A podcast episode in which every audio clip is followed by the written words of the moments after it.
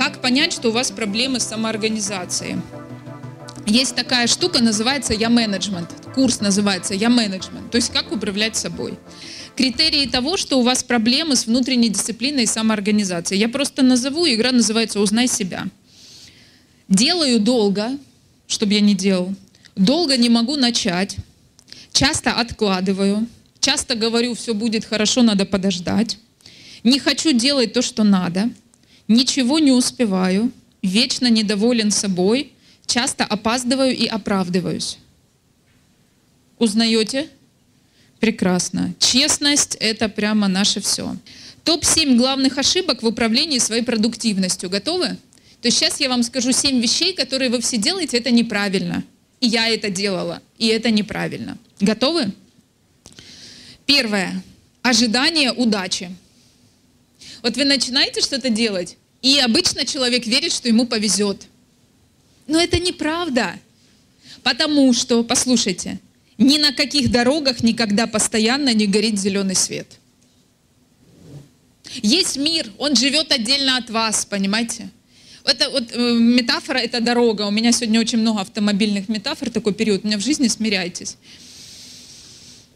Дорога, и вы выезжаете со своей, на своем автомобиле на эту дорогу. И вы не знаете, зеленый там будет или красный, вы ни в чем не виноваты. И если красный человек видит, то есть он пошел первый раз на танцы или на английский, с него там обсмеялись, он там, потому что не speak English он еще. Ну не speak English, человек французский учил в школе. И ему стыдно, неудобно, неловко. Ну, условно, красный на дороге, не получилось. И он говорит, не-не, мне туда не надо. И опять свернул на свою боковую дорогу в леса. А подсознание ему говорит, тебе давай на центральную, на главную, выезжай, давай, смотри, рули смело. Ему опять красный, ты дышишь, он не виноват, просто случайно красный. Понимаете? И любой нормальный человек, усидчивый, самодисциплины, он скажет, слушай, надо просто подождать. Надо еще просто постоять пару минут, подождать, пока зажжется зеленый. Ну, то есть сделать еще какое-то количество попыток.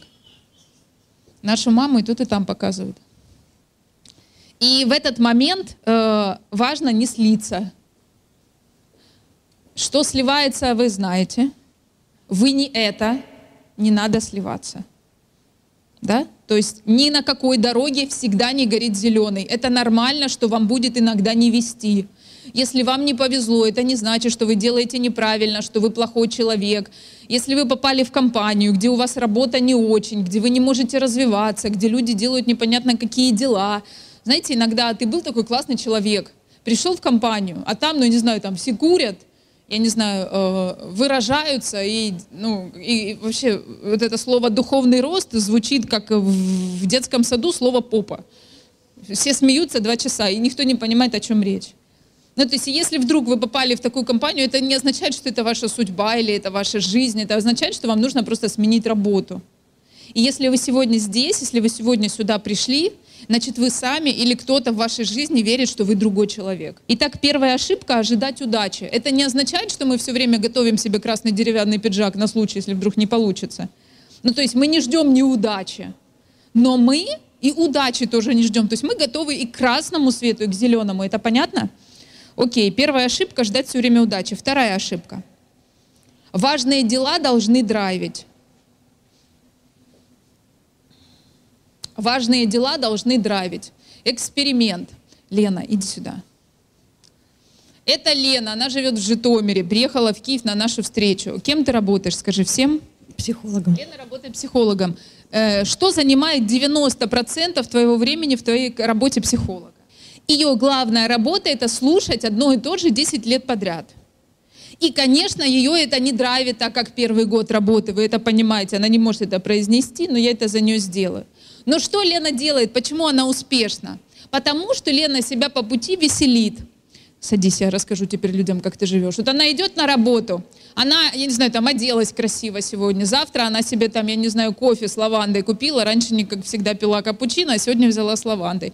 Послезавтра она себе в кино сходила, потом встречу с подружкой э, себе организовала. То есть она себя веселит по пути, понимаете, о чем я говорю?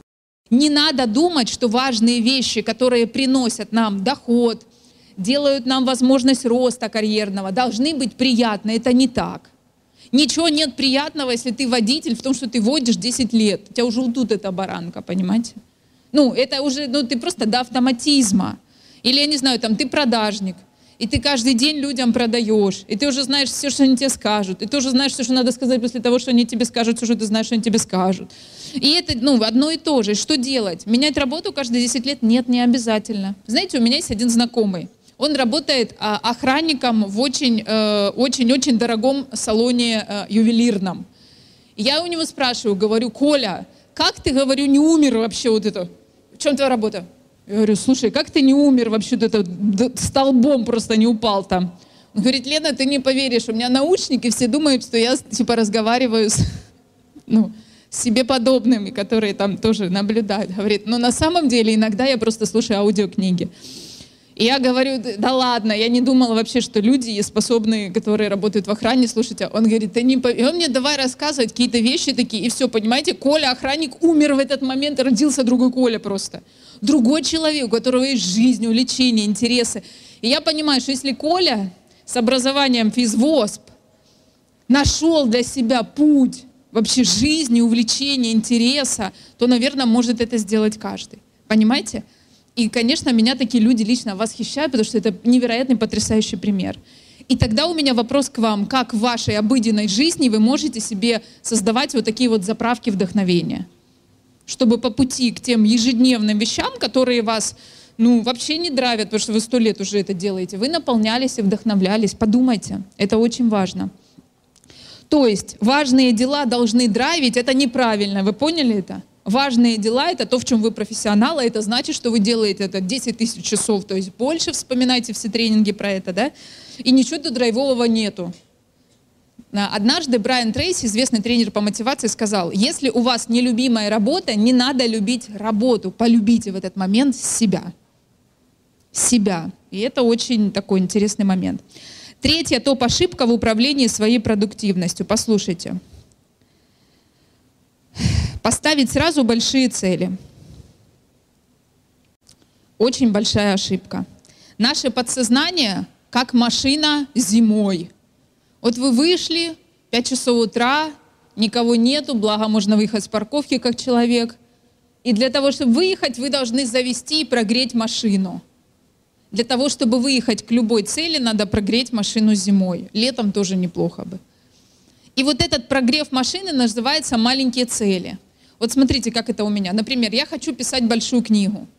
У меня еще э, э, нет вот этого, знаете, сразу э, 200. Ну, нельзя. Надо там включить, подождать, пока погаснет вот это, потом там тормоз нажать. Ну, целая система. И вот это все занимает время, это маленькие цели. И я себе говорю, Лена, давай э, напиши три поста в Фейсбуке. Три поста в Фейсбуке, разогрей, разгонись, настройся. Я себе пишу посты, потом я еще что-то делаю. То есть я начинаю своему подсознанию показывать, что смотри, ты достигла цели, ты достигла цели. Написать пост 10 предложений несложно, правда? О чем? А, знаете, мне уже вообще не важно, о чем я пишу. Люди все читают, лайкают, комментируют, пишут, боже, я так про себя понял. Я просто вообще написала, чтобы, знаете, разогреть машину, а человек пришел к просветлению по пути. Ну, просто как-то так получилось. Вот, это я к чему? К тому, что сила веры, да, поэтому главное верить. Знаете, как это мастер поднял руку, и ползала поняла смысл жизни. это, это про веру. Вот нам с вами такая вера нужна. Э, вот. И э, для того, чтобы идти в большие цели, надо себя разогреть маленькими. Вот мы этого обычно не делаем. А вы делаете, потому что тогда вы едете легко.